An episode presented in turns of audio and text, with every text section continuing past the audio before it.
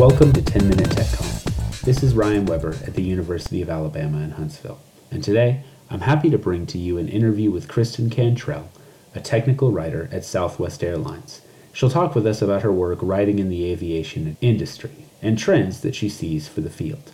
I hope you enjoy the interview. Welcome to the podcast, Kristen. We're really glad you can join us today and talk about your experiences as a technical writer in the aviation field. To get started, though, can we talk about kind of how you got your start in technical communication? First of all, thank you for uh, asking me to do this. It's it's always good to be able to share some information outside of my normal job duties. My entry into the world of technical publications was quite accidental. I kind of stumbled onto it. I started my career actually in the apparel industry a long time ago. It can be a brutal industry. It turned out to be overwhelming, and by the time I was uh, in my late 20s and, and early 30s, I was ready to move on to something else. And mm-hmm. I actually, you know, just kind of threw caution to the wind and uh, took a temp job and the first place they sent me was where I'm working now, which is Southwest Airlines. And I got my foot in the door eventually in, in, a, in a permanent position in the department that produced the manuals for aircraft maintenance documents. Mm-hmm. So that's kind of how I fell into it. And uh, just a little background I've been with Southwest for 20 years now. Wow. Congratulations. And, um, thanks. 17 of those years have been in technical communications. So that's great. So I'm sure you've seen a lot. A lot of changes. Yes. Um, Yes, technology wise. Mm-hmm. Well, so tell us now that you're well established there, you know, working at Southwest, what is a typical week on the job like? What kind of tasks do you take on? What kind of documents do you create? That kind of thing now in my uh, technical writing capacity here, I work primarily on policies and procedures. There was a time in my career, uh, like I mentioned before, that mm-hmm. I was working on aircraft maintenance documents, and those tend to be very step one, step two. Right. You know, do first do this, do that, and there there are checklists, there are task cards. I have moved over more into the policies and procedures uh, manuals, kind of the more the soft content that doesn't always require regulatory oversight. Mm-hmm. For example, our, our company employee guidelines. That okay. is a, doc, a document that I write for the SMEs. Many of the, the work groups themselves, like our training department, has its own manual, or actually, it's, it's about to produce its own manual. And it's not necessarily the, the training manual; it's the policies and procedures for the employees who work in the in the training department. So that's the kind of thing I, I've been working on. So largely an audience of internal people internal to Southwest, then. Yeah, rarely do we have. Then I shouldn't say that. I was going to say rarely do we have a document that, that goes externally because we do have documents that are viewed by FAA for the most part, our documents are internal. And you, you know, you mentioned the FAA. I'm curious about sort of some of the unique aspects of tech writing for the aviation industry. You know, what's different about that than maybe other technology or engineering industries? We do have FAA oversight. Not all of our documents are required to have FAA oversight. The aircraft maintenance documents, most of those have to go through some sort of FAA review. Mm-hmm. A lot of the pilot stuff for our flight ops group, our in-flight group, which is our um, our flight attendants, they also have their own regulations. Hmm. And most of these work groups will have documents, for example, the flight attendant manual. This particular chapter, this is agreed on by us and the FAA, and this is procedure and it must be done this way and it is regulated. Mm-hmm. There's mm-hmm. no, you know, no, no getting around it. This chapter over here, these are suggestions on how to carry out drink service or whatever. Sure. So some con- some of our content will be regulated, where some is not. I imagine, given the complexities of getting FAA approval, that the content that needs regulation is not edited very often. Is that correct? Kind of once you you get it approved, you kind of want to avoid that, that process again. Is that oh, right? Oh, we'd love to, but it's not quite like that. sure. We, we have a we truly have established a relationship with our you know with the local FAA and mm-hmm. in FAA it's not you know okay let's send send what we wrote off to some guys in Washington and you know hope to hear back. And FAA has offices, especially when they're when they're you know big airlines mm-hmm. in the area. And for us, there's there's of course there's us, Southwest Airlines in Fort Worth area. There's American Airlines. Mm-hmm.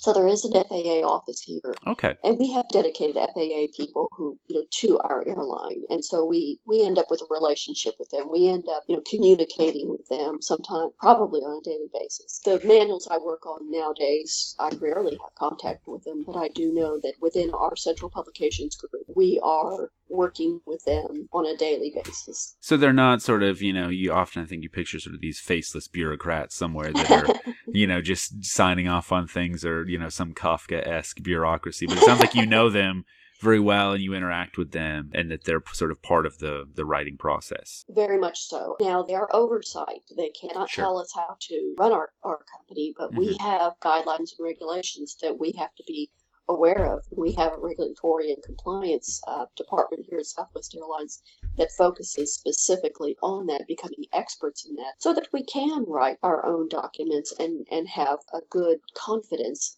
mm-hmm. that this is going to you know go through the FAA. When I do, or the last time I, I worked on some documents that uh, required uh, some FAA approval, they may send a letter back saying we have some questions about this. You know, they never say, oh, you know, tear this up, throw it away. Okay. You know, we have some questions about this, this, and this. Can you answer those for us? Or can you make those changes to this mm-hmm. document? And it's a simple process, and I think it's based on a good working relationship with them. That's great. That's great. That's interesting. You know, it's a different kind of team and a different kind of subject matter expert, I think, than a lot of people are used to working with. Um, but I'm glad to hear that the relationship is productive. Yes, yes. We try to make it that way, and I, I, I rarely see any time when it's not. Mm-hmm. Uh, moving away from that, sort of, what other kinds of skills do you find to be really important in your job? What, and especially as someone who, who came into technical communication from elsewhere, what kinds of skills have you needed to develop, and have you found to be the most valuable? You know, you get some some basic grammar and writing skills. You know, I could go into and I, and I will uh, list some software programs mm-hmm. and, and things like that that I work with and have worked with over the years.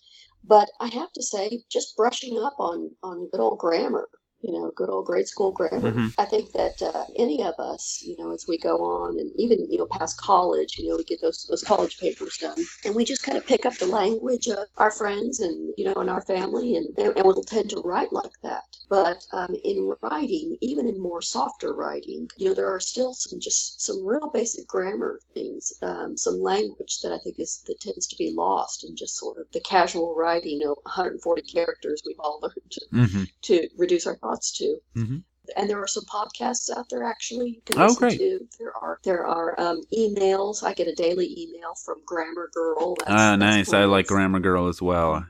Yeah, that's a good one. So I get that daily email. It always keeps me up to date, mm-hmm. helps me remember some things, and also encourages me when I realize, oh, okay, I've been doing it right. That's great. right, little um, validation. Um, and you mentioned some software programs as well. Adobe FrameMaker is is probably the one that's that I see that's most used. We do use that a little bit still in our department, but for the most part, we have switched over to ArborText PTC. Mm-hmm. It is an XML authoring tool. It also has a publishing engine. For the most part, all our manuals are if they're if they haven't already, they're in the process of being converted. Do you do your authoring in XML or do you use the tools like ArborText? So in other words, do you have a, a strong XML knowledge, or is it mostly sort of the WYSIWYG stuff of of ArborText? There's, there's, it's probably a bit more of the WYSIWYG of uh-huh. the ArborText, but when we are authoring, all of the tags are shown. We right. are we don't have a blank XML screen where we're you know we're actually typing out source codes. But yeah, it would probably be considered a bit more of a, a WYSIWYG. Mm-hmm. You know, put a